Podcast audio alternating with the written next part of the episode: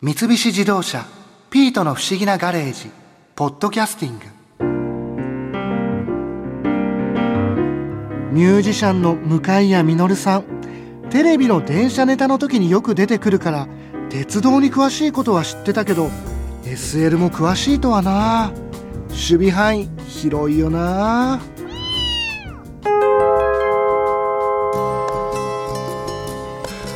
向井さんはもうずっとその鉄道も好きで、うん、その中でも SL もお好きなんですか？そうですね、まあ、なぜかと言いますとですね私自身が生まれた昭和30年代、昭和30年代。えー今世の中では2020年の東京オリンピックなんて言ってますが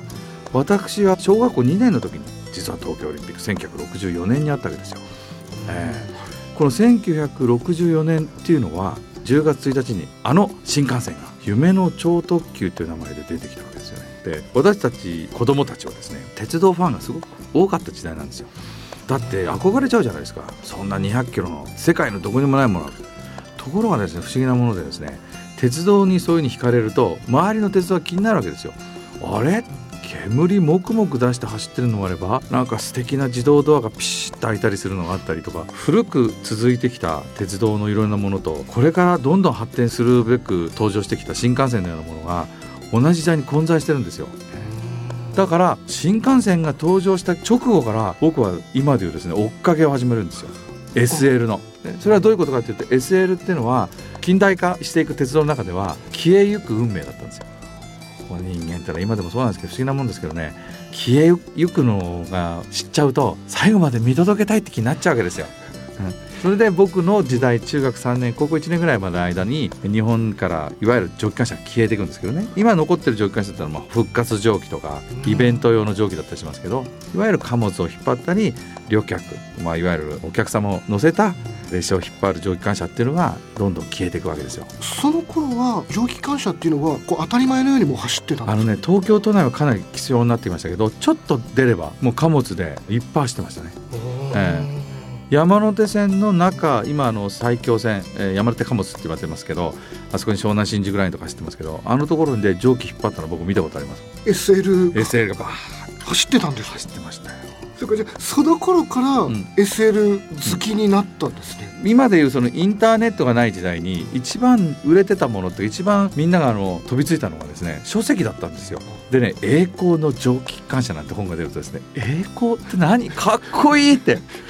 買っちゃうわけ。えそれ雑誌で本なんですか？本ね。でその栄光の蒸気機関車の写真がねこうモノクロでねこれまたかっこいいわけですよ。グーッとくる絵なの。でそれとんでもないところで撮ってるの。もう雪深い中ね行っちゃうわけですよ僕ら。中学生なのに。ここ行って写真撮りたいって言って。行くわけ。それで網走の先の原生花園の専門線の流氷の見える赤い鉄橋のところにどうしても行きたいって言って。まだ3月だったからもうめっちゃ寒いんですけどもうそこに行ってで笑っちゃうんですけどそれで当時8ミリフィルムってあるんですね。今はみんな誰も知らないと思いますけどビデオとかないから8ミリです3分何十秒しか取れないんですよ。ピピピピピピって。その3分何十秒もうフルで使えるぐらい網走から釧路の方に抜けていく SL をこう赤い鉄橋の上で取るわけですよ。でバ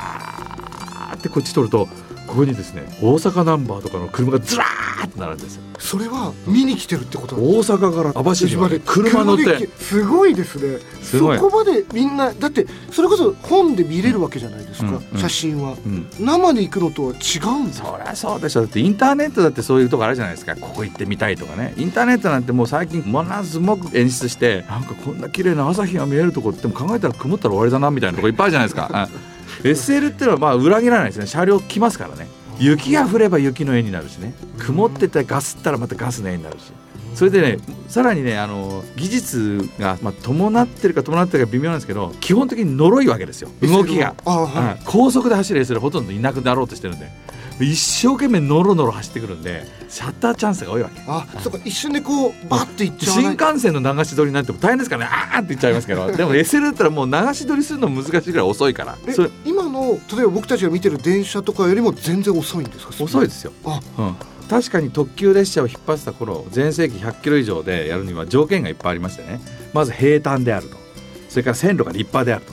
ところがなくなる頃ってのはもうものすごくローカルの線路の重さも軽くてでこれはまた特徴があるんですけど蒸気機関車って一番迫力ある写真っていうのは上り勾配なんですよ。上り勾上り勾配って力いるもんでどんどん石炭くべて上から煙突からもくもく出るわけ。これ下りで撮ってたら最低ですよカタンカタンカタンって何も言わないでスポーンって抜けていくだけですか。ら煙も何もないですよ。なんかちょちょっとシュッシュッシュッってこんな虚しい何のために俺生きてたんだろうってい。うぐらい下り勾配でカメラ構えて音と8ミリとあのカセットレコーダーとかなんか持ってる人見たらね俺ねやめなさいっていうもうもうそこに一日いても何もいいことないから。と本当に一回やっちゃったんだけどね。カタンカタンカタンカタンカタンじゃどれでも同じだ。ところが上り勾配だともうブッブッブッブッブッブッブッちょっとその音聞きます？よこの上り勾配あ。のねそうだな。デコイチの第一動輪ピストーン時速30キロ。これ聞いてくださいちょっと。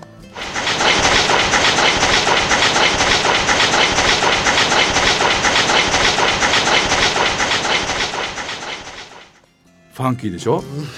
ジャンプジャンプジャンプジャンプジャンプ。ジャンプもう一生懸命ガチャゴチョガチャゴチョガチャゴチョガチャゴチョね、ええこれが登ってる時これはまあ結構いい感じで走ってるねいい感じがしてるでですね実はもう一個次紹介したの汽笛もうね鉄道車両すべて全部ここに用意したとしてももう総選挙で絶対1位は間違いない音っていうのは汽笛なんですよそんなにですか？これはですねもうね汽笛を聞いたらもうあ生きててよかったな今日これからこの汽笛いろいろ用意してたんですけどやっぱり一番あの僕たちはあのシミュレーターを作ってる会社私経営してるので実は蒸気機関車をリアルに動かされるようにあの大宮にある鉄道博物館にデコイチのシミュレーターって僕ら作ってあるんですよ。もうちゃんと石炭も疑似でくべるようになってるし運転も操作も超リアルなやつなんですよ。ええもうこれまさにオフィシャルな音なの。うちしか持ってない。もう全国の鉄道ファンがびっくりする。ありえない。でそのありえないものの一つとしてですね汽笛がですねまあいろいろ実はね弾き方によって音がね強くなったり弱くなったりできるんですよ。で紐を引いたりとかして鳴らすんです足で踏んだりね、はい。でここで紹介しますのはですね普段めったに弾くことができないですね。弱い汽笛。ね。強い汽笛は誰でもできるこれはね今日はラッキーだったなと思う瞬間を紹介しますけどレコイチの汽笛弱。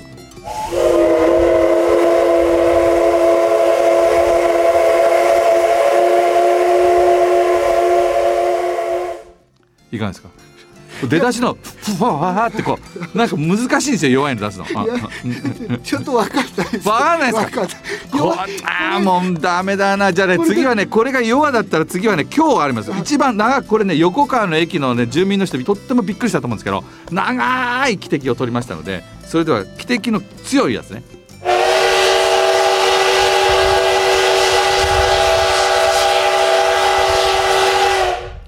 たまんないでしょ。だからちょっと微妙すぎた。まましんいちくんまだ若いからってダメだよこれ、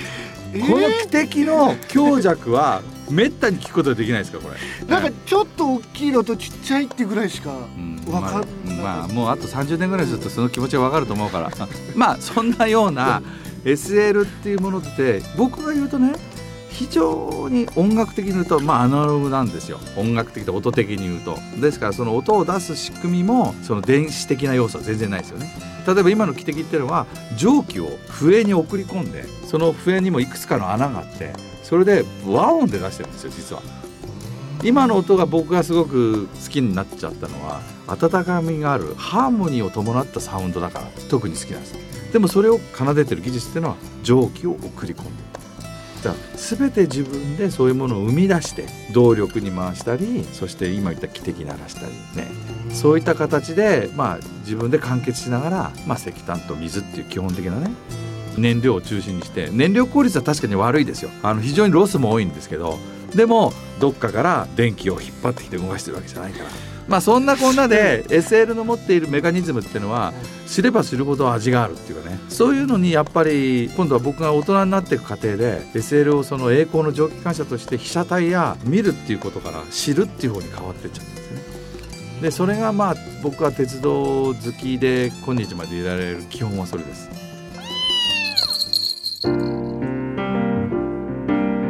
鉄道好きの人ってほんと鉄道の話を楽しそうにするよな。あんな風に話されるとこっちも感化されちゃいそうだよ。そう思わないかピート？ああお前は電車に乗るときはカゴに入らないとダメだからあんまり好きじゃないか。